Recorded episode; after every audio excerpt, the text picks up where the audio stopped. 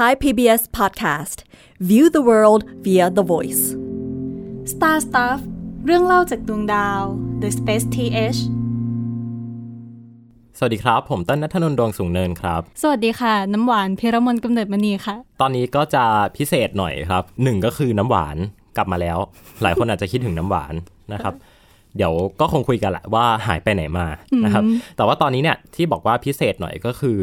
ตอนนี้จะค่อนข้าง personal หน่อยจะค่อนข้างพูดถึงชีวิตส่วนตัวเนาะของน้ำหวานเองด้วยนะครับ ที่มาคุยกันเรื่องประเด็นนี้เนี่ยก็เพราะว่าตอนนี้น้ำหวานกลับมาที่ไทย ก็คือพักระหว่างระหว่างเรียนใช่เป็นระหว่างช่วงจะ summer ขึ้นปีสองใช่อ่าฮะขึ้นปีสองก็เลยอยากจะใช้โอกาสเนี้ยครับ มาคุยกันถึงประเด็นประเด็นหนึ่งที่ เชื่อว่าอาจจะหาฟังไม่ได้ยากเท่าไหร่นะ แต่ว่าถ้าในมุมของสาขาในมุมของวิชาที่น้ำหวานเรียนเนี่ยอาจจะหาฟังยากสักหน่อยนะครับ เลยอยากจะได้มุมมองของการศึกษาบ้างนะครับ เป็น Star Stuff ที่พูดถึงเรื่องของการศึกษาเนาะเพราะว่าอย่างตัวพี่เองอย่างเงี้ยก็จะมีน้องๆหลายคนมาถามว่าพี่เติ้ลหนูอยาก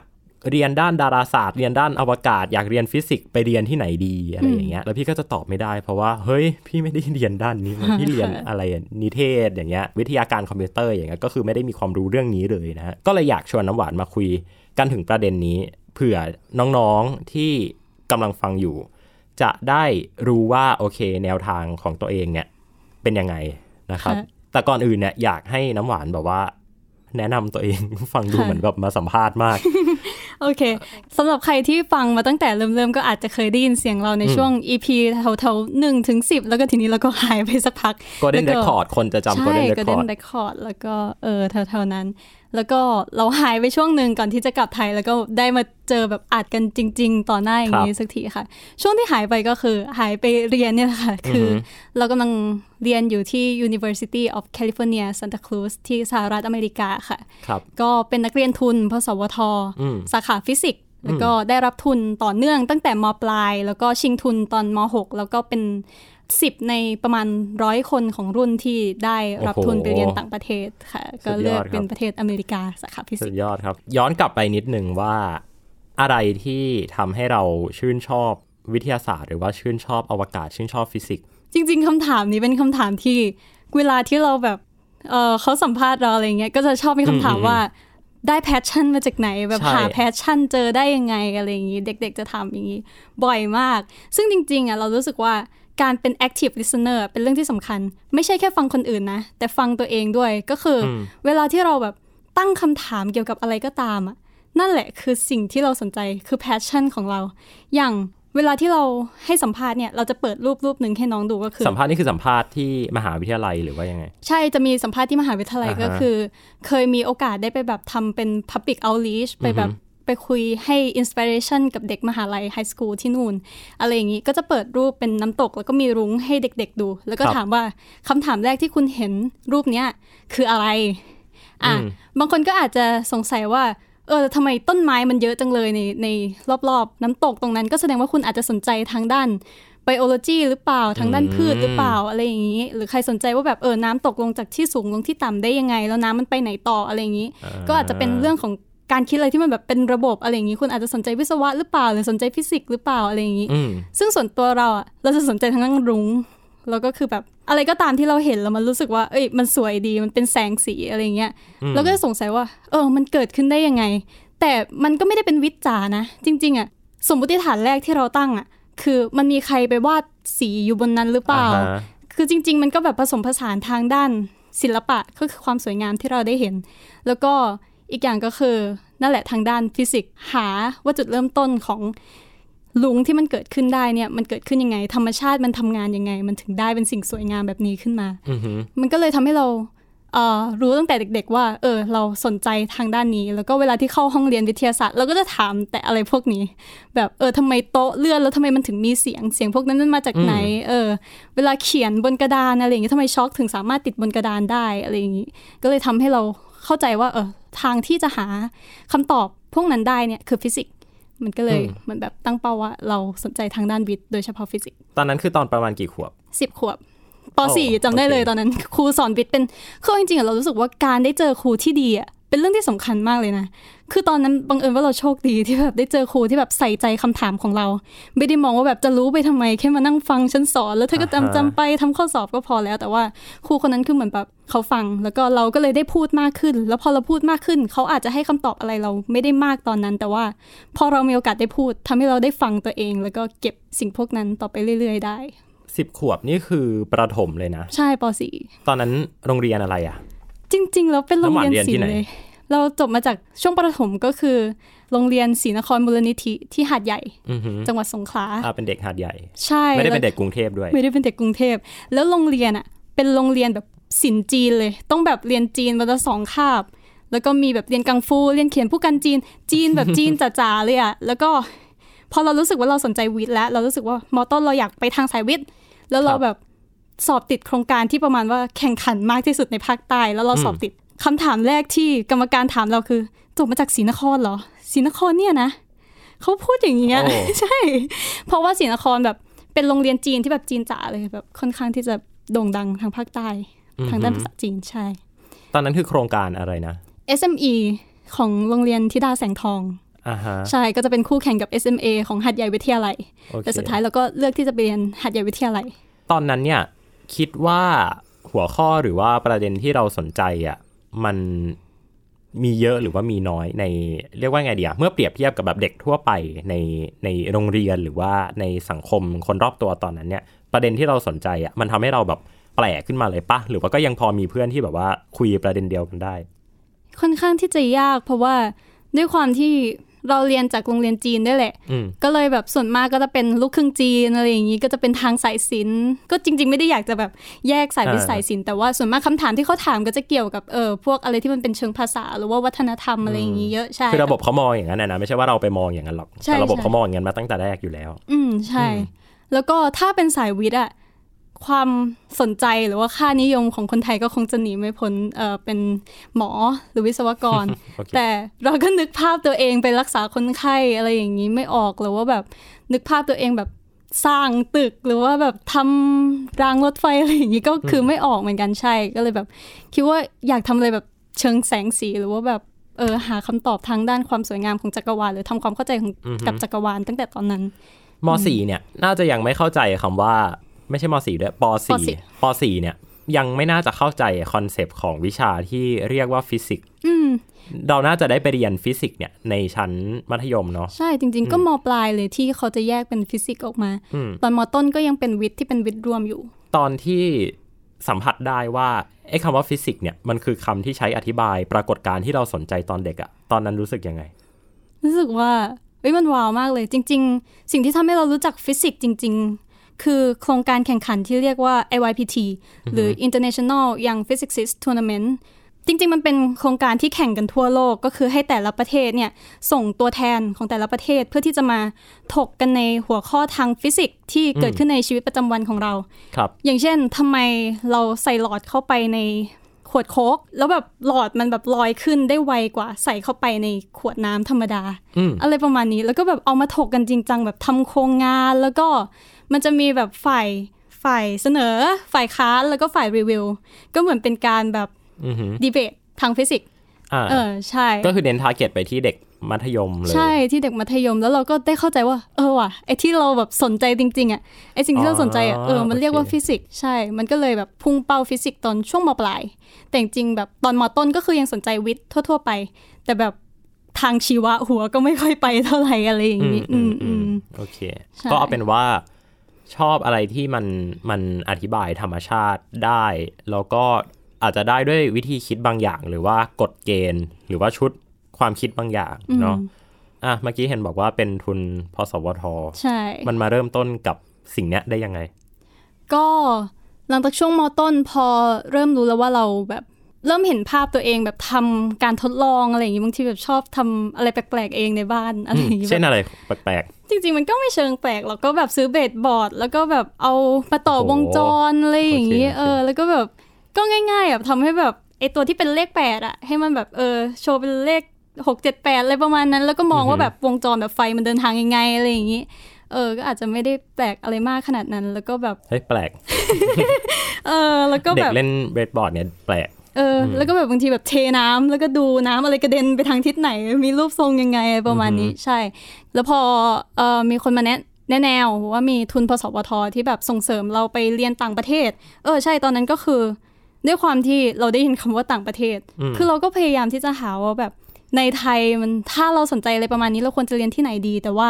ต้องพูดจริงๆว่าแบบในไทยค่อนข้างที่จะยังแคบอยู่พวกวงการอะไรแบบเนี้ยเรื่องแบบคอร์สเรียนหรือว่าโอกาสในการแบบทำวิจัยลึกๆ อย่างตอนที่เราทำ AYPT อะไรอย่างเงี้ยอือหือเออมันยังน้อยอยู่ เพราะว่าแบบค่านิยมอะไรต่างๆ มันอาจจะเออเรื่องงบอะไรเอ่ยอะไรเงี้ยก็เลยแบบรู้สึกว่าอยากไปต่างประเทศก็เลยตัดสินใจรับตั้งแต่มปลายแล้วก็พยายามที่จะสร้างเอ่อ portfolio ดีๆ เพื่อที่จะชิงทุนไปต่างประเทศ เขาดูอะไรบ้างการที่เราจะเข้าไปเป็นเด็กในโครงการเขาอืมคือมันจะมีสอบสามรอบก็คือรอบแรกอะก็เป็นข้อเขียนก่อน โอเคละเราสนใจทางด้านฟิสิกส์หรือว่าวิทยาศาสตร์ อาจจะเฉพาะทางก็จริง แต่ว่าเราก็ต้องแบบเรียนอ่านหนังสือของสสวททั่วไปเพื่อที่จะสอบเข้าให้ได้ก่อน ผ่านรอบแรกให้ได้ก่อนว่าเออคุณมีพื้นฐานความรู้ทางด้านวิทยาศาสตร์อย่างแน่นจริงอืมๆทีนี้รอบสองจะเป็นคำถามเชิง ความคิดสร้างสรรค์อืมอย่างตอนนั้นน่ะเขาถามเราว่า ถ้าปีหน้าจะไปดาวอังคารน่ะ ปีนี้เราจะทำอะไร เราจะใช้เวลาหนึ่งอืมปีสุดท้ายบนโลกทำอะไร เออสอบรอบสองอันนั้นก็คืออะสอบความคิดสร้างสรรค์ช่วงเช้าแล้วก็ช่วงบ่ายจะเป็นการทำแลบก็จะสอบทางด้านการปฏิบัติการ ทีนี้ถ้าผ่านแล้วก็เป็นการสอบสัมภาษณ์อืมเพราะฉะนั้นก็คือแบบเราต้องเก่งรอบด้านเลยเนื้อหาพื้นฐานแล้วก็ต้องแน่น แล้วก็ทางด้านการปฏิบัติการเราก็ต้องทำได้ แล้วก็ บุคลิกภาพอะไรอย่างเงี้ยสัมภาษณ์อะไรเงี้ยเราก็ต้องผ่านใช่ มันจะมีสองทุนที่ที่เด็กๆสนใจเอาเป็นสามละกัน ก็คืออันแรกมันจะเป็นโอลิมปิกวิชาการเนาะสสวท สวทช อันเนี้ยคือดังที่สุดอยู่แล้ว อันนี้ทุกคนทุกคนน่าจะรู้จักกัน แล้วก็มันจะมีอีกสองโครงการที่ที่ดังรองลงมาเออคนอาจจะไม่ค่อยรู้จักนะ ถ้าแบบว่าไม่ได้ศึกษาขนาดนั้น ก็คือพสวทของน้ำหวานกับ JSPT อ่าซึ่งตอนนั้นน้ำหวานรู้ปะว่ามันมี JSTP ใช่ก็ตอนนั้นก็มี JSTP ซึ่งก็คือเป็นทุนให้วิจัยอะไรอย่างเงี้ยเนาะทำโครงการโครงงานตอนเด็กอืมๆอืมแต่ว่าที่ได้ยินก็คือประมาณว่าเขาจะให้ทุน แต่ว่าจะเป็นทุนในไทยอะอ่าใช่อืใช่มใช่อืมเป็นเหตุผลที่เราเลือกของพสวทได้ปะที่ ถึงได้ไปต่างประเทศ ใช่ คือจริงๆอะก็สามารถเข้าร่วม JSTP ระหว่างที่รับทุน พสวทตอนอยู่มอ่าปลายก็ได้ควบกันได้ ใช่ หรือจะควบสามก็ได้ครับ ไปสวนสสวทใช่ด้วยก็ได้ครับใช่ถ้าจริงๆคุณโหดมาก เออจริง ๆ ตอนนั้นเราก็สอบสอวนเหมือนกันแต่ว่าการที่จะดาราศาสตร์ปะใช่ใช่ดาทำไมราไม่ศาสสอตบร์ฟิสิกส์จริง ๆ เราติดทั้งสองโหดโหดมากไม่ได้โหอดยากจะมากโม้แต่ว่าคือเราอะพยายามมากๆเลยพยายามตั้งแต่แบบ มต้น แต่ว่าด้วยความที่แบบทุนทรัพย์ไม่ได้เยอะมาก เราก็แบบอือหือก็ไม่ได้รู้รู้ทางขนาดนั้นว่าเราจะต้องเรียนทางด้านไหนหรือว่าอ่านอะไรเพื่อที่จะไปสอบตอนนั้นก็แบบมหนึ่งเลย เริ่มสอบได้ตอนนั้นสอบคณิตศาสตร์กับดาราศาสตร์ได้ วิชาอื่นจะสอบได้ตอนมสาม ตอนนั้นก็สอบดาราศาสตร์ก่อนเลยแต่ว่าด้วยความที่ไม่รู้อะไรเลย แล้วก็แบบเราเป็นพวกชอบแบบชอบร่างดาวเป็นรูปร่างของตัวเองอะในจินตนาการอ๋อเขาก็จะไม่ให้รู้ว่าในทางในเชิงสากลเขาเขาเห็นเป็นรูปอะไรใช่กันใช่แล้วโอเราคแบบร่างไอ้สามเหลี่ยมหน้าหนาวเป็นโดเรมอนเพราะเราไม่รู้มันคืออะไร แต่มันก็เหมือนแบบเป็นจุดเริ่มต้นครับ เออ แล้วก็สอบติด จริง ๆอะที่เริ่มติดคือม .4 ตอนอืมที่หลังจากรับทุนพสวทแล้ว แล้วก็เริ่มหาลู่ทางในการที่แบบพัฒนาตัวเองเพื่อที่จะไปสู่สอวนให้ได้ ก็คือตอนนั้นพอบทจะติดอะก็ดันติดทั้งดาราศาสตร์ทั้งฟิสิกส์ขึ้นมาพร้อมกันเลย แต่เราต้องเลือกแค่อย่างเดียว แล้วตอนนั้นก็คือ เรารู้สึกว่าฟิสิกส์อะเออมันก็เป็นคำถามเป็นอะไรที่แบบ เราก็เริ่มหาลู่ทางหาหนังสืออ่านได้แล้วแต่ดาราศาสตร์อะ มันยากมากเลยที่จะหาคำแบบหนังสือภาษาไทยอะเพราะตอนนั้นแบบภาษาอังกฤษเราก็อาจจะยังไม่ได้แบบขนาดที่เราจะสามารถหาหนังสือ textbook ภาษาอังกฤษนานามาอ่านได้อะไรอย่างนี้เราก็เลยรู้สึกว่า เออเข้าสอวนดาราศาสตร์ละกัน เพราะว่าอืมเข้าสอวนดาราศาสตร์ก็ได้เรียนฟิสิกส์เหมือนกันแต่เรียนฟิสิกส์ในแบบสเกลที่แบบตั้งแต่จุดที่เล็กที่สุดอะพวกแบบพาร์ติเคิลอืมจนถึงแบบเออการพัฒนา เขาเรียกอะไร วิวัฒนาการของจักรวาลหรือแบบ cosmology อะไรอย่างนี้ ก็คือได้เรียนในสอวนดาราศาสตร์ ตอนนั้นก็เลยเลือกเข้าสอวนดาราศาสตร์ ได้ใช่ถึงค่ายไหน ก็ได้เป็นผู้แทนศูนย์ แล้วก็โอ้โอเคไปแข่งระดับนานาชาติใช่ แต่ว่าคนที่จะมีโอกาสที่จะได้รับทุนสอวนในการที่จะไปเรียนต่างประเทศก็คือมันต้องเป็นผู้แทนอะไรประมาณนี้ หรือว่าแบบเป็นสำรองที่เขาจะค่อย ๆ เรียกรองลงมาอืมใช่ โอเค ก็คือเป็นต้องเป็นผู้แทนประ ประเทศมั้งถ้าจำใช่ไม่ผิดผู้แทนประเทศอืใช่มซึ่งก็ก็ห่างไกลห่างไกล เรารู้สึกว่ามันห่างไกล ใช่ เราแบบว่าคือเด็กน้อยมากเลยค่ายหนึ่ง แล้วแบบเป็นค่ายหนึ่งที่ไม่ตั้งใจเรียนด้วย คอมพิวเตอร์ด้วยนะเออค่ะจริงๆจริงๆสเปซทีเฮดอะเด็กโครงการโอลิมปิกวิชาการอะเยอะนะ เอาจริงๆแล้วถ้าอย่างตอนนี้ก็คืออะอย่างมีน้ำหวานใช่ปะมีเราที่อะนับด้วยก็ได้อะแม้ว่าจากค่ายเล็กน้อยค่ายหเอนึ่งอมันก็ได้เข้า ก็มีก็มีปั๊บฮะ แล้วก็มีโฟร์ฮะโฟร์นี่คุณผู้ฟังอาจจะยังไม่เคยได้ฟังเสียงหรือว่าไม่เคยได้ยินชื่อ แต่ว่าโฟร์เป็นคนที่ดูแลเรื่อง Instagram ของ Space TH เนาะแล้วก็ตอนนี้จบที่ฟิสิกส์มชนะครับ ส่วนพี่กับปั๊บก็คอมก็ด้านคอมก็มาสายคอมเลยเอออโอเค พูดชื่อโครงการเอาไว้โยนโยนๆเอาไว้ละกัน ถ้าใครที่แบบสนใจก็ไป สืบค้นเอากันเอาเองละกันนะครับมาโยนโยนๆชื่อเอาไว้เนาะเพราะอย่างอย่างที่บอกไปว่าตอนนี้อาจจะแบบว่าทาร์เก็ตน้องๆที่อยู่ในชั้นมัธยมอะไรอย่างเงี้ยเนาะทีนี้กลับมาที่เรื่องน้ำหวานต่อ พอได้รับทุนพสวทตอนนั้นอะเข้าโครงการก่อนอะตอนนั้นคือเขาก็ยังไม่ได้ให้ทุนเนาะคือเหมือนกับว่ามาเป็นเด็กอยู่ในโครงการปะหรือว่าได้แล้ว จริง ๆ ก็ได้ทุนเลยเพราะสวทเนี่ยเขาจะมีเงินเดือนให้ระหว่างเรียนแล้วก็อือหือมีสนับสนุนค่าคอมพิวเตอร์ทุก ๆ 3 ปี ก็คือแบบ25,000แล้วก็โอ้สามารถแบบโอเคได้โน้ตบุ๊กดีๆไอพงมา iPad ได้อยู่ ใช่ใช่แล้วก็ช่วงม 5 ก็คือจะเป็นช่วงของการฝึกงานก็คือเขาจะให้เงินเดือน เขาก็คือแบบมี connection กับอาจารย์มหาลัยประจำศูนย์ครับอย่างยวเนี่ยก็จะมีมอ เป็นแบบมหาลัยที่แบบควบคู่กันอยู่อะไรอย่างนี้ ก็คือเราสามารถที่จะติดต่อเอ่ออาจารย์ในมหาลัยเพื่อที่จะทำฝึกงานทางด้านที่เราสนใจได้เลย เขาก็จะมีงบให้ใช่ แล้วก็ม .6 ก็จะคือหลังจากที่ทำฝึกงานตอนม .5 แล้วเนี่ยม .6 ก็จะเป็นงานวิจัยที่ตัวเองทำอือหืออืมตอนนั้นเราไปฝึกงานที่ไหนกับทำวิจัยที่ไหน ก็คือเราทำที่มอ เป็นแลบตอนม .5 ก็คือเป็นแลบออปติก เพราะว่าจาก IYPT ที่เริ่มเข้าตอนม .4 แล้วก็มีความสนใจทางด้านฟิสิกส์แบบ เอ้ยทางด้านแสงอย่างที่แบบตั้งแต่ป .4 เลย แล้วทีนี้แบบพอได้มาลองอีกครั้งตอน IYPT ก็คือ ในค่ายตอนที่กำลังคัดเลือกผู้แทนประเทศเนี่ยเขาก็หยิบโจทย์บางข้อ คือแต่ละปีมันจะมีโจทย์ประมาณ 10กว่าข้ออแล้วก็โจทย์ที่เราบังเอิญได้รับตอนนั้นก็คือการที่แบบเวลาเราถ่ายรูปตอนกลางคืน แล้วแบบเห็น flare แบบเห็นเป็นแบบอือหือ แฉกสีที่มันแบบออกมาจากแสงไฟตอนกลางคืนมันเกิดขึ้นได้ยังไง ทีนี้เรารู้สึกว่าเออ นี่แหละคือสิ่งที่แบบเอ้ยได้เจอมันอีกแล้ว แล้วฉันสนใจมันอีกแล้วอะไรอย่างงี้ซึ่งจริงๆ มันคือควอนตัมเลยนะ ใช่ใช่จริงๆ มันก็มันคือคือ quantum ควอนตัมใช่ แต่แล้วก็ใช้มุมมองของอ่าความเป็น optic แบบการเลี้ยวเบนของแสงแล้วก็เออนั่นแหละการเออ interfere แล้วก็เกิดเป็นแฉกขึ้นมา เลยได้ติดต่ออาจารย์ที่มอแล็บ nano optic ไปเพื่อที่จะ ทำเกี่ยวกับทางด้าน optic ซึ่งตอนนั้นแบบมีอีกโจทย์หนึ่งที่น่าสนใจก็คือ soy sauce optic ก็คือ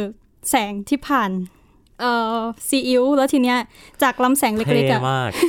จากลำแสงเล็กๆอะแสงมันบานออกแล้วก็ investigate หรือว่าแบบ วิเคราะห์เขาเรียกว่าอะไร investigate เอ่อก็แบบวิเคราะห์อะอ่าว่าอนุภาคของซีอิ๊วใช่มันทำให้ส่งผลเกิดการกระเจิงแสงใช่ได้อย่างไรเกิดการกระเจิงแสงจนได้แบบบีมที่ใหญ่ขึ้นได้ยังไงอืมอะไรแบบนี้ ซึ่งอาจจะนำไปสู่การวิจัยขวดซีอิ๊วที่ที่ดีขึ้น เออเป็นไปได้ใช่หรือว่าคุณภาพของซีอิ๊วอะไรอย่างเงี้ยว่าแสง อนุภาคแสงเนี่ยมันไปพุ่งชนกับอนุภาคของของซีอิ๊วที่ทำให้แบบว่าเกิดอุณหภูมิสูงขึ้นยังไง ควรจะจัดเก็บซีอิ๊วยังไงใช่ถ้าซีอิ๊วจะต้องถูกส่งไปบนดาวอังคาร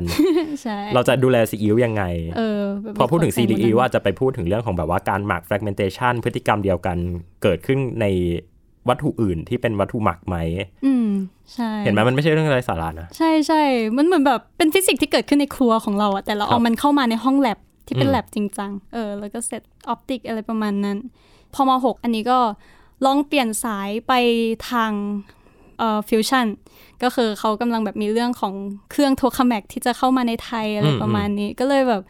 ลองลองพยายามทำ simulation ดู แต่ว่าตอนนั้นแบบเหมือนยังไม่ใช่แนวเท่าไหร่ก็เลยแบบ เออ ก็กลับไปทาง optic อีกครั้งหนึ่งใช่เอาเป็นว่าสนใจเรื่อง optic เรื่องแสงเรื่องพฤติกรรมของแสงเนาะอืมโอเค ใช่ค่ะ อืมแล้วก็จริง ๆ ทุนพสวทเนี่ยนอกจากสนับสนุนเรื่องการวิจัยอะไรอย่างนี้แล้วเนี่ยเขาก็ยังมีการสนับสนุนเรื่องการไปดูงานต่างประเทศ หรือว่าแบบอืมการไปเข้าร่วมค่ายต่างประเทศ ที่จริงๆอะไม่ได้มีแค่ทางวิทย์อย่างตอนม .4 อะเราได้เป็นผู้แทนประเทศในการที่แบบไปร่วมค่ายที่เป็นค่ายแสดงวัฒนธรรมาฮะตอนนั้นก็คือแบบโอ้ย South- เห็นในไอจีละอันนั้นใช่ใช่ไหมใช่ Southeast Asian ทั้งหมด เออ ก็คือแบบมารวมกันที่ออสเตรเลียปะสิงคโปร์ก่อนสิงคโปร์ใช่ อันนั้นก็จะตอนนั้นก็จะคือคุยกันเรื่องวัฒนธรรมล้วนๆเลยเป็นค่ายสำหรับวัฒนธรรม แล้วก็ไปซ้อมลำอยู่ที่สสวทเจ็ดวันอืมก่อนที่จะไปโชว์ที่สิงคโปร์ใช่ อันนี้ก็คือเขาเรียกว่าไงอะแบบ วิทย์ก็มันก็ไม่ได้วิทย์จ๋าๆคือเราก็ต้องแบบมีการสื่อสารกับต่างชาติให้ได้ เออว่าแบบวัฒนธรรมของเรามีอะไรบ้าง เราจะแบบนำเสนอความเป็นวิทย์คู่กับศิลป์ยังไงได้อะไรประมาณเนี้เรายต้องไปแตกเวกเตอร์ให้เขาดูได้ป่าว่ารำแบบนี้กี่นิวตันใช่แกนหมุนอยู่ตรงไหนค่ะ เออสมดุลของร่างกายเวลาทำอะไรแบบนี้ ซึ่งมีคนทำนะครับ ไม่ได้ไม่ได้คุยกันเล่นๆนะ อันนี้คุณผู้ฟังมันมีคนทำเรื่องนี้จริงๆนะ ประเด็นนี้จริงๆ เดี๋ยวเอาไว้มาเล่าให้ฟัง อืมอืมอืมน่าสนใจ ทีนี้ตอนม .5 ก็มีโอกาสได้ไปค่ายที่ออสเตรเลีย อันนั้นจะเป็นค่ายวิทย์เลย International Science School ตอนที่ไปเดี๋ยวขอย้อนกลับไปตอนสิงคโปร์ตอนที่ไปสิงคโปร์เนี่ยก็คือไปต่างประเทศครั้งแรกด้วยปะ อืมจริง ๆ เคยไปสิงคโปร์ก่อนหน้านั้นอีกคกับรั้งครอบครัวเหรอเอ่อไปกับค่ายของโรงเรียนอ๋อโเคตอนอยู่ SMA ยบใช่เออขอถามใช้เวลาแป๊บเดียวเอานาทีเดียวก็พอ แต่ประเด็นนี้ประเด็นนี้พี่ว่าสำคัญ ไปต่างประเทศครั้งแรกรู้สึกยังไง รู้สึกว่า โห แบบฉันอยู่ในโลกที่แบบอะไรวะเนี่ยเออแบบ คือเราอาจจะเคยได้ยินว่าเออสิงคโปร์เป็นเมืองที่สะอาดอะไรอย่างนี้ ซึ่งมันก็คืออย่างนั้นจริงๆเขาแบบไปเราจะแบบไม่เห็นขยะข้างทางอะไรอย่างนี้เลย ซึ่งตรงเนี้ยคือบางทีในไทยเราใช้คำว่ามีจิตสำนึกมากอืมจนเกินไปอืมเพราะจริง ๆ เนี่ยปัญหามันไม่ได้ถูกแก้ด้วยจิตสำนึก แต่มันถูกแก้ด้วยการที่เอากฎหมาย มาประยุกต์ใช้ให้มันจริงจัง ไม่ใช่แบบใช้ระบบหยวนหยวนๆกันไปอืมอะไรแบบเนี้ยซึ่งสิงคโปร์เขาทำอย่างนี้ได้จริงๆแล้วตอนนั้นก็คือแบบ รู้สึกว่าแบบเปิดโลกมากๆเลยว่าแบบเฮ้ยโลกของเรายังมีแบบครับอะไรที่มันสวยงาม แล้วก็อีกอย่างหนึ่งก็คือ ที่เราประทับใจมากๆก็คือเขาใช้พื้นที่ของเขาที่มันเล็กนิดเดียวได้อย่างคุ้มค่ามากอืมๆอย่างแบบทะเลตรงนั้นอะไอที่เขาแบบจริง ๆ แล้วเขาไปซื้อทรายจากต่างประเทศแล้วมาอือฮึถมให้เป็นเกาะชื่อเกาะอะไรแล้วเซนโตซาอ่าอ่าแล้วเขาแบบสร้างบีชขึ้นมา แล้วก็ทีนี้แบบมีโชว์ Wing of Fire ที่แบบเป็นเอาน้ำมาแล้วก็แบบโชว์สีอะไรอย่างเงี้ยอือหือเออ แล้วก็แบบตึกอะไรพวกเนี้ย ก็มีต้นไม้เยอะเต็มไปหมด ซึ่งครับเรารู้สึกว่า เออ เป็นการบริหารจัดการครัที่บดีโอเค ก็เป็นว่าเปิดโลกก็ไปไปต่างประเทศครั้งแรกก็เปิดโลกใช่เนาะจริงๆโมเมนต์นี้สำคัญนะพี่ว่าการได้ไปต่างประเทศครั้งแรกเนี่ยมันทำให้เราได้เห็นอะไรเยอะ ซึ่งประเด็นเนี้ยก็จะถูกนำมาคุยกันในใน EP ต่อไป ซึ่งเราจะพูดถึงเรื่องของแบบเรื่องของโอกาสเรื่องของอะไรอย่างนี้นะ ทีนี้กลับมาประเด็นเรื่องทุนอืม ตอนนั้นที่ไปฝึกเอ่อเอาไปค่ายก่อนใช่ไหมอะค่ายที่ออสเตรเลียได้ได้เห็นอะไรได้ทำอะไรฮะตอนนั้นเนี่ยมันเป็นค่ายสองวีคที่จะมีสปีกเกอร์จากทั่วโลกเลยมาพูดเกี่ยวกับหัวข้อวิทยาศาสตร์ในแต่ละหัวข้ออมซึ่งตอนนั้นโชคดีมากก็คือมีคุณ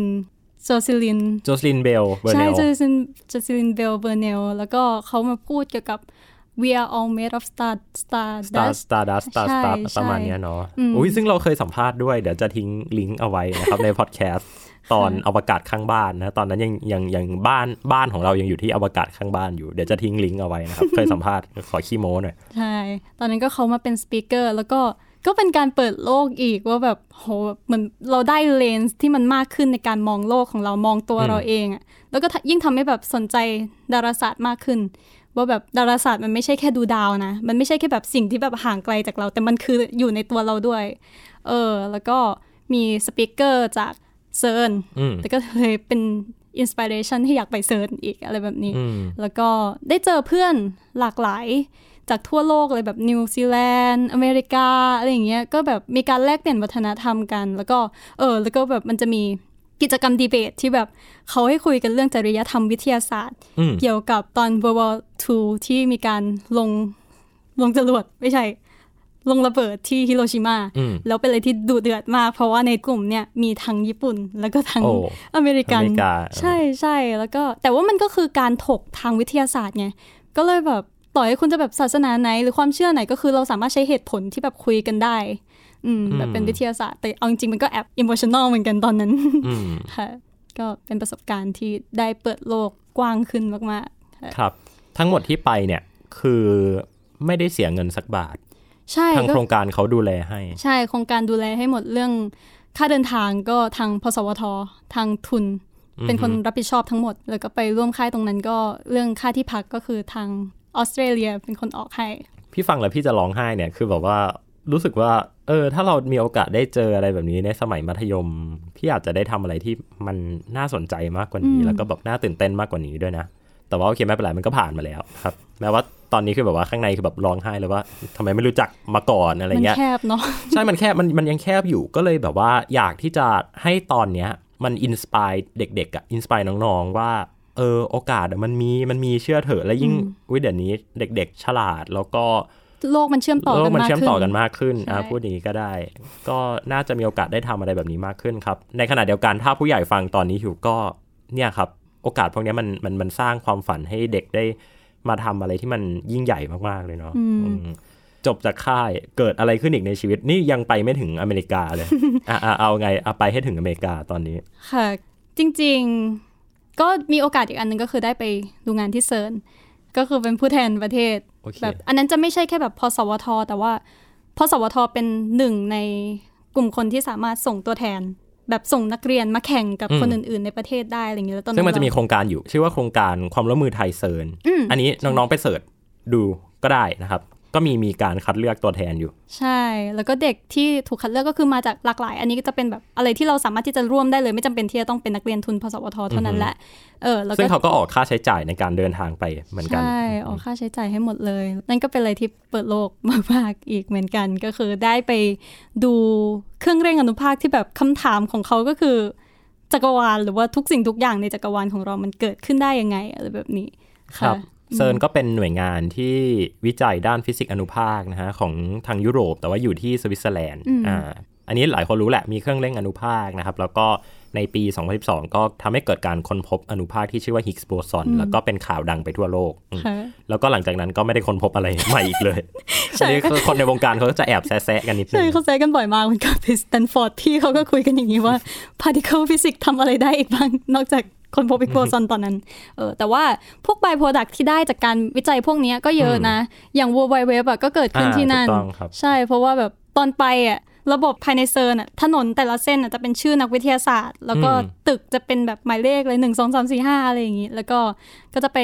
หาว่าแบบห้อง World Wide Web มันอยู่ตรงไหนอะไรแบบนี้ใช่ห้องของอ่าทิมเบอร์เนอร์สลีเนาะอ่าในตอนนั้นค่ะตอนนั้นไป CERN นี่ไปอ่ากี่วัน ไป CERN สิบวัน โอ้โห ค่ะ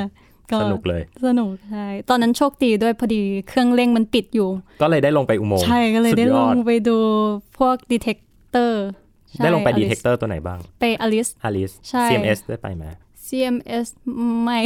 อ่าโอเค ไปแค่ใช่อลิส ไปแค่อลิส แล้วก็ไปดูไอ้ตรงที่เป็น anti particle คือนอกจากแบบเขายิง particle อ่าฮะแล้วเขายังพยายามที่จะสร้าง anti particle เพราะว่า พลังงานที่จะเกิดขึ้นแบบได้มากที่สุดอะก็ตามที่ไอน์สไตน์ได้เคยพูดไว้ก็คือ E เท่ากับ mc กำลังสองหรือว่าอ่าฮะ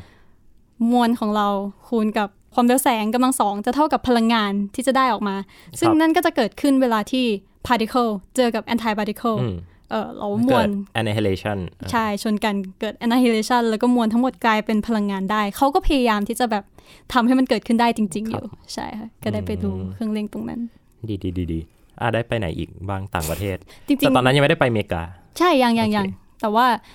ก็คือพอได้เห็นโลกมากขึ้น แล้วก็ได้รู้ว่าระบบการศึกษาของแต่ละที่มันเป็นยังไงบ้างอะไรเงี้ยแล้วรู้สึกว่าอเมริกาแบบมันแมชกับเราที่สุดก็เลยตั้งเป้าว่าอยากไปอเมริกา แล้วก็พอช่วงม .6 ก็เลยแบบ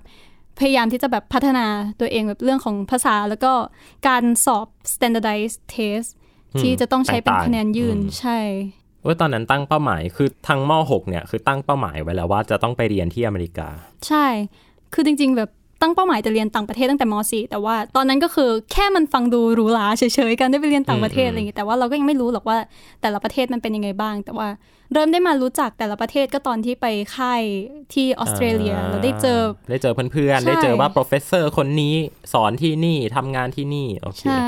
แล้วแบบเด็กแต่ละคนแต่ละประเทศคือแบบ มีอะไรบางอย่างที่มันดูแตกต่างกันไปอะแล้วรู้สึกว่าเราเออสนใจทางด้านแบบวัฒนธรรมแล้วแบบอะไรที่มันทำให้แบบคนคนนี้เป็นแบบนี้ได้อะไรอย่างงี้ ซึ่งเรารู้สึกว่าระบบการศึกษา อืม เป็นเรื่องที่สำคัญ ครับ ก็ม .6 อะม .6 ทำอะไรบ้าง ชีวิตม .6 ชีวิตม .6 ก็จริง ๆ ระบบในโรงเรียนม .6 ส่วนมากก็จะเป็นแบบ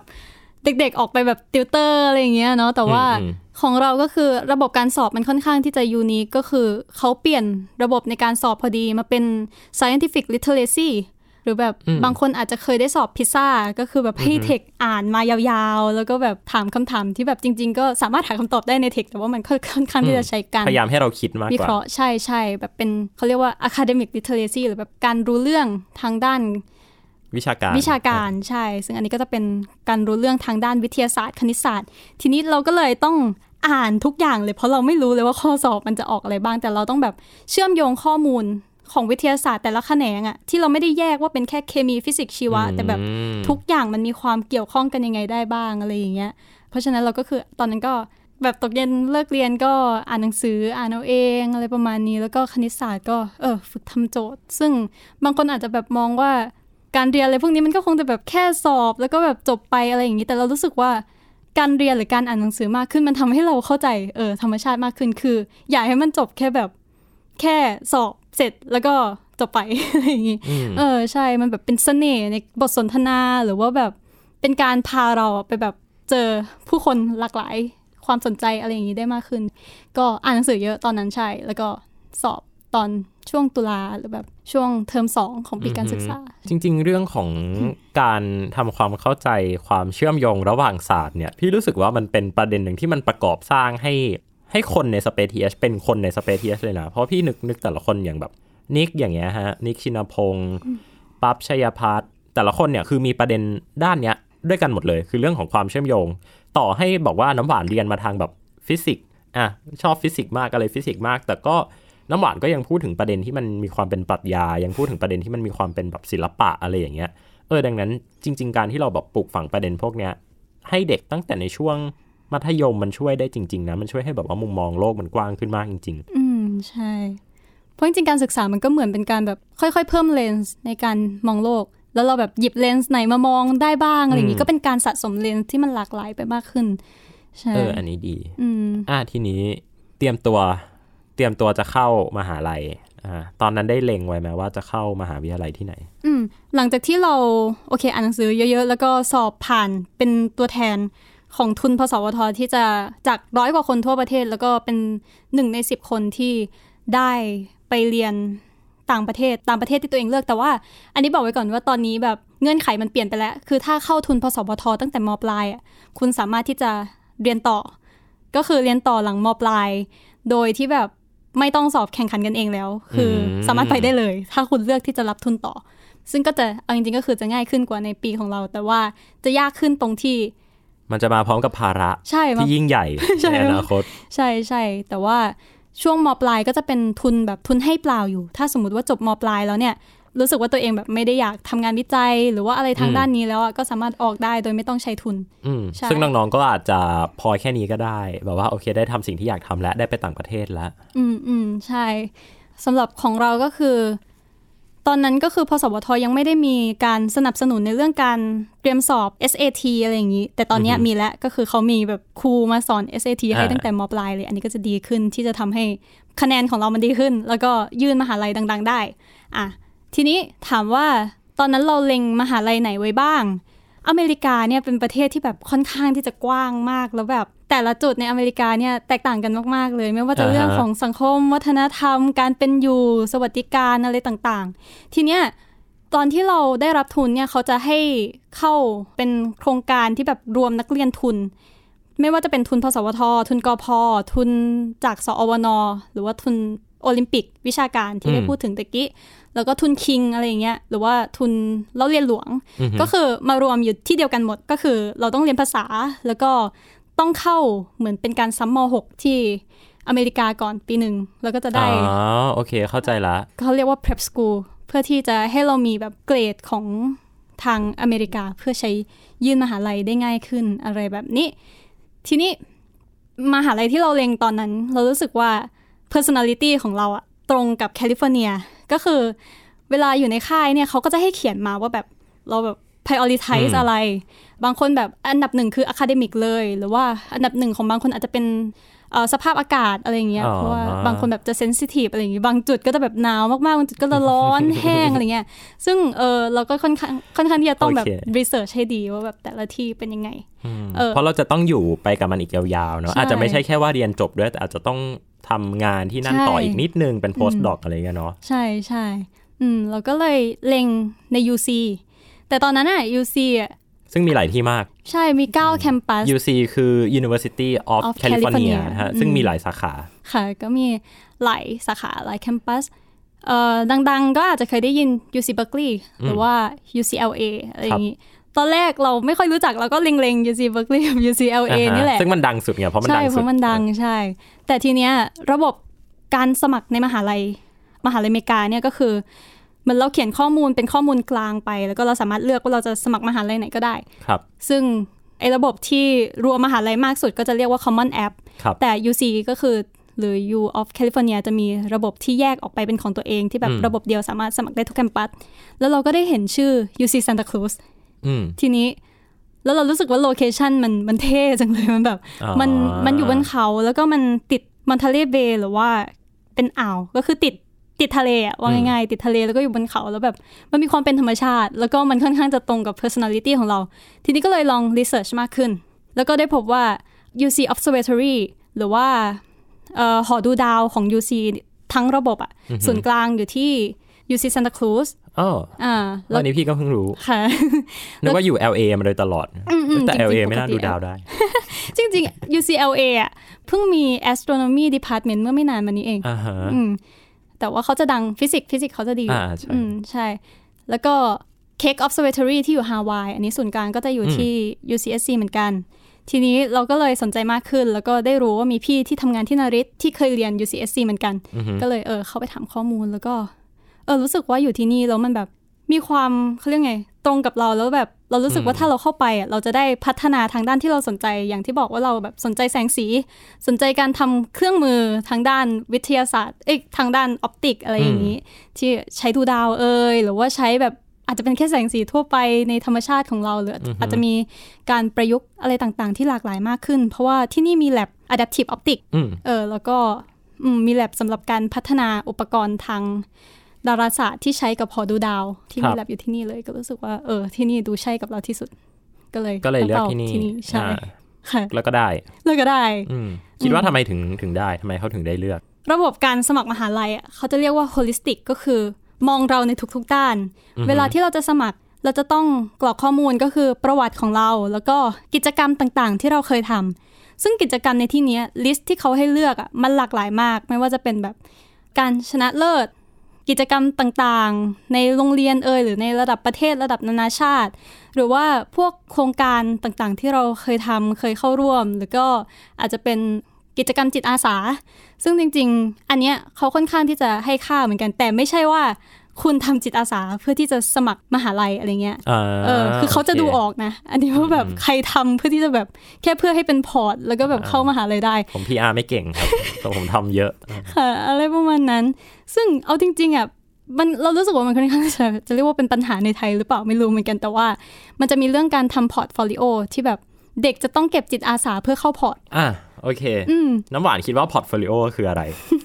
ก็เหมือนเป็นการแบบ เก็บข้อมูลของเราว่าเราเคยทำกิจกรรมอะไรมาบ้าง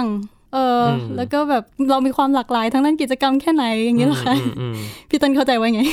พี่ก็เข้าใจว่าอย่างนั้นแหละ แต่คือพี่พี่ไม่รู้ว่าครูแนะแนวหรือหรือเพราะโอเค พี่อาจจะผ่านอะไรที่มันไม่ดีมา แล้วพี่รู้สึกว่า portfolio มันไม่ควรจะเป็นแค่แบบว่า คุณไปแข่งอะไรชนะอ่าใช่มา หรือว่าคุณไปทำจิตอย่างที่บอกจิตอาสาใช่ที่ทำใช่เพื่อเข้ามหาลัยอย่างใช่เงี้ยคือมีครั้งหนึ่งเว้ยเราแบบ ตอนนั้นเราไปทำนี่แหละจิตอาสาที่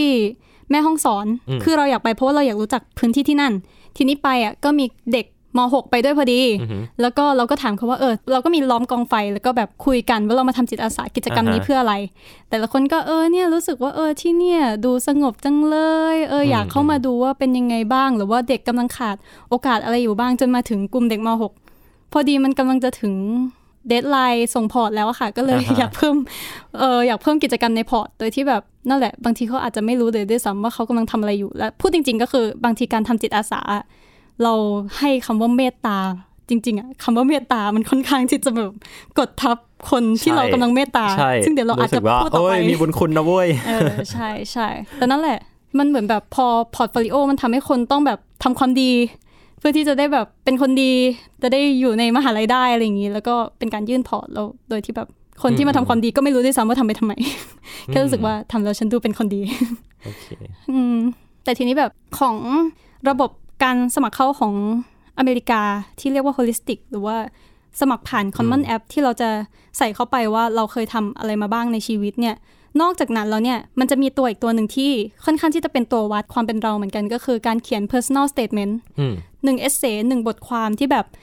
เสนอความเป็นเราให้มากที่สุดในลิมิต 650คำตรงนี้อือฮึเออเราต้องใส่แบบความเป็นเราเข้าไปว่าเราจะเสนออะไรอืมแล้วก็เขาจะเลือกตรงนี้ที่แบบจะเป็นตัวที่แบบตัดสินเหมือนกันว่าเออคุณใช่กับที่นี่หรือเปล่า เพราะว่ามหาลัยอเมริกาคือไม่ใช่แค่แบบคุณคะแนนถึงคะแนน SAT ถึงและคะแนน TOEFL ถึงและอืมอืม แล้วคุณจะสามารถเข้าได้อ่าเออเพราะพูดจริง ๆ ว่าแบบบางคนแบบได้เหรียญโอลิมปิกมาเนี่ยก็เข้าท็อปยูไม่ได้เหมือนกันอ่าใช่ใช่โอเคอืมเพราะว่าเราต้องมีอย่างที่บอกอะการสะสมเลนส์เป็นเรื่องที่สำคัญมากๆ แล้วเขามองตรงนี้เยอะมากเหมือนกัน ขอถามตรงนี้ส่วนตัว แล้วก็คิดว่าหลาย ๆ คนอยากรู้แล้วก็ที่ฟังแบบพวกแบบแนะแนวมา ไม่มีใครเคยถามคำถามนี้เลย แล้วพี่อยากถาม พี่อยากให้น้ำหวานลองเปรียบเทียบว่า TCAS รอบหนึ่งรอบสองที่มันเป็นรอบพอร์ตกับรอบ รอบแบบว่าคัดตรงคือมหาลัยคัดเนาะ คือมันฟังดูคล้ายๆ กับการที่น้ำหวานบอกว่ามหาลัยเลือกเราจาก personality หรือว่าความเป็นตัวเรา กับการสมัครเข้ามหาลัยในสหรัฐอเมริกาจริง ๆ ที่ต้องมีการเขียน essay ต้องมีการ present ตัวเองให้เต็มที่เนี่ย อยากให้น้ำหวานลองวิเคราะห์ว่าความเหมือนความต่างของมันคืออะไร แล้วมันหมายความว่าถ้าเด็กที่เข้า TCAS รอบหนึ่งรอบสองได้อะไรอย่างเงี้ยอย่างพี่เข้า TCAS รอบหนึ่งรอบสองเนาะ แล้วไปสมัครมหาวิทยาลัยอเมริกา อันเนี้ยถือว่าเขาได้เปรียบหรือเปล่า เพราะเขา present ตัวเองเป็นหรือเปล่า อืมเอ่อ TCAS หนึ่งสองก็คือเหมือนการยื่นพอร์ตใช่ไหมคะ ใช่ โอเคไม่แสดงว่าไม่ได้ดูไทยเลย โอเค ดีมากพอพอพอรู้อยู่แต่วว่าแน่วแน่มากแน่วแน่มากเออเออดีครับดีครับ ชอบเออความมั่นใจนี้ เออ ตอนนั้นก็คือแบบกรรมการถามว่าทำไม่ได้จะทำไง ก็ไม่ได้คิดมากสุค่ะดก็คิดอยู่ สุดยอด sell มาก โอเคเรารู้สึกว่าพอร์ตของมหาลัยเอยเออของมหาลัยที่นี่เหมือนเวลาที่ครูแนะแนวเขาเอาไปดู เขาจะดูว่าพอร์ตสวยไหม เรียบเรียงมาดีหรือยังอ่าเออวิชาการอยู่โซนเดียวกันไหมเออกิจกรรมจิตอาสาทำอะไรมาบ้างหลากหลายหรือยังอะไรอย่างเงี้ยซึ่งเรารู้สึกว่าเราพยายามที่จะทำให้ตัวเราอะเป็นแบบนั้น แบบอ่าเออโคแล้วก็ซึ่งใช่ อืมส่วนมหาลัยก็คือก็มองว่าแบบ คนไหนแบบเออสอวนอะไรมาบ้าง โอเคสอวนนี้โอเคเหรียญอันนี้โอเคผ่าน โดยที่แบบเขาไม่ได้มองว่าภูมิหลังของเด็กคนนั้นเป็นยังไงหรือ personality จริง ๆ ว่าแบบเขามีความสนใจทางด้านไหน มุมมองของโลกเขาเป็นยังไงบ้าง ซึ่งจะต่างจากมหาลัยในอเมริกาที่แบบสแตนฟอร์ดก็คือแบบจะมีภาพที่ชัดเจนของความเป็นเด็กสแตนฟอร์ดเลยว่าแบบเขาเรียกว่ายังไงอะแบบ intellectual อะแบบสนใจแม่งไปซะทุกอย่างเลยไม่ว่าจะแบบอ่าวิทย์ศิลป์อะไรอย่างทุกอย่างก็คือแบบได้เหมือนกันหมด เพราะว่ามหาลัยที่อเมริกาส่วนมากอะไม่ใช่ว่าแบบคุณสมัครเข้า major นี้ แล้วคุณจะต้อง major นี้ แต่คุณสามารถที่จะเปลี่ยน major ได้ เขาจะเลือก major ก็คือ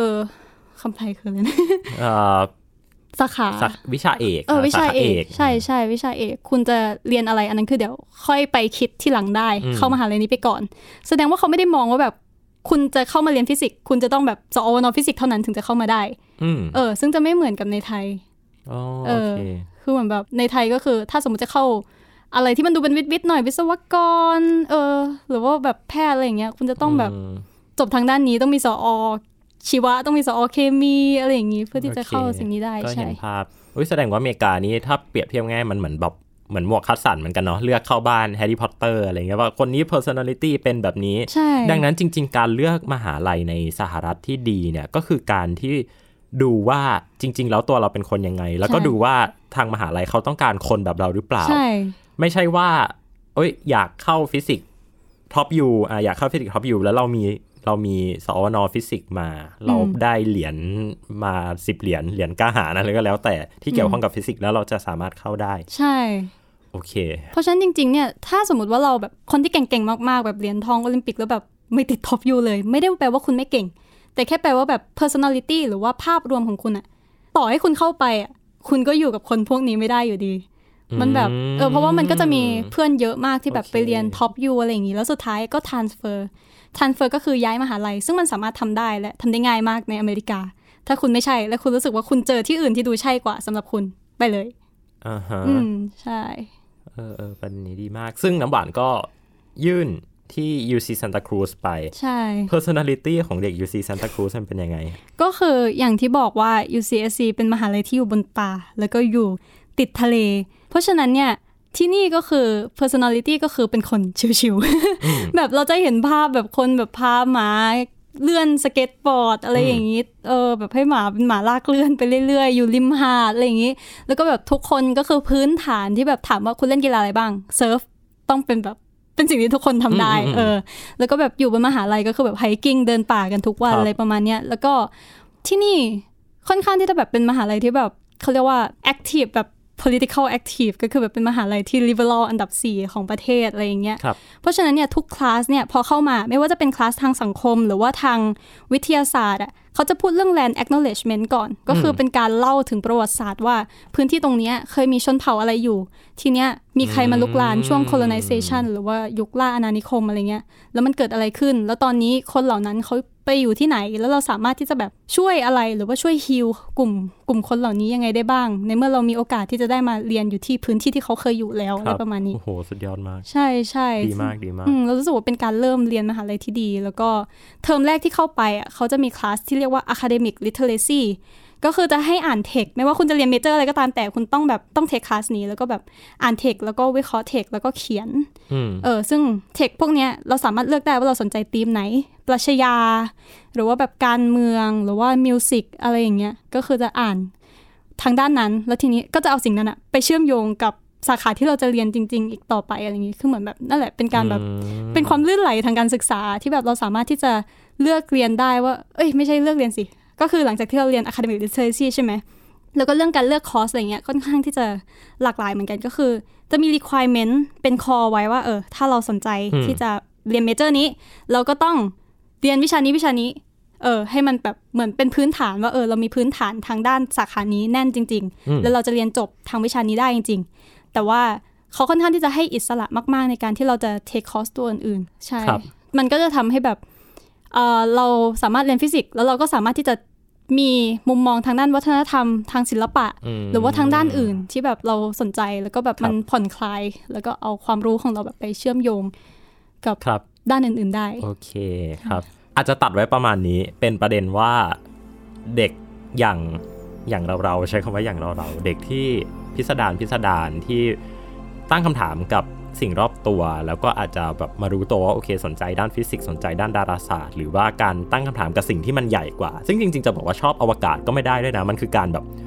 มันคือการตั้งคำถามกับทุกสิ่งอะอืมสิ่งที่ใหญ่กว่า รวมถึงเรื่องประเด็นทางสังคม วัฒนธรรม การศึกษาอะไรต่างๆ เนี่ย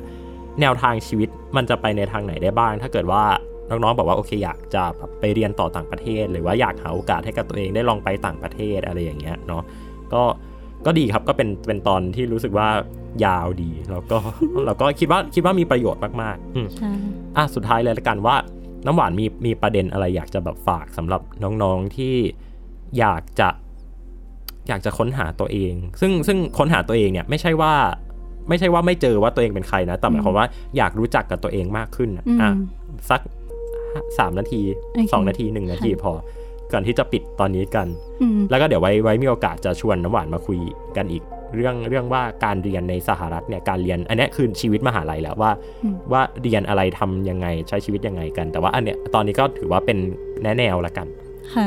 อยากให้เป็นผู้ฟังที่ดี ซึ่งนั่นแหละก็คือเป็นการฟังตัวเองว่าคำถามของเรามันคืออะไร แล้วก็เอาจริง ๆ ก็ Google เอาอะเนาะว่าแบบเอ้ยแบบคำถามอะไรพวกเนี้ยแบบมันมันจะหาคำตอบยังไงได้บ้าง แล้วก็ไม่ต้องคิดว่าคำถามของเรามันจะฟังดู ไม่มีสาระหรือเปล่าอืมหรือว่าเวลาที่แบบมีคนดูถูกคำถามของเราหรือความฝันของเราอะอย่างน้อยๆคืออย่าดูถูกตัวเองครับ อืมคือคุณทำได้ มันอาจจะแบบยังไม่ใช่ตอนนี้ แต่ว่าค่อยๆสะสม คือไม่ต้องไปคิดว่าแบบโตขึ้นเราอยากเป็นอะไร แต่ให้มองว่าอืมตอนนี้เราอยากทำอะไร แล้วค่อยๆสะสมไอ้คำว่าตอนนี้ต่อไปเรื่อยๆ แล้วมันจะพาเราไปสู่อนาคตของเราเอง สุดยอด โอเค ถ้างั้นก็หวังว่าตอนนี้ ทุกคนจะได้ประโยชน์นะครับ ถ้าน้องๆมาฟังแล้วก็กำลังจะเข้ามหาลัยก็น่าจะได้มุมมอง หรือว่าถ้าเป็นผู้ใหญ่หรือว่าคนที่อยู่ในมหาลัยแล้วอะไรอย่างเงี้ยก็ก็น่าจะได้มุมมองใหม่ๆเหมือนกัน ผมเต้นนัทนนท์ดวงสูงเนินครับ น้ำหวานพิรมนกำเนิดมณีค่ะ Star Stuff ตอนนี้ลาไปก่อนสวัสดีครับ สวัสดีค่ะ Star Stuff เรื่องเล่าจากดวงดาว The Space TH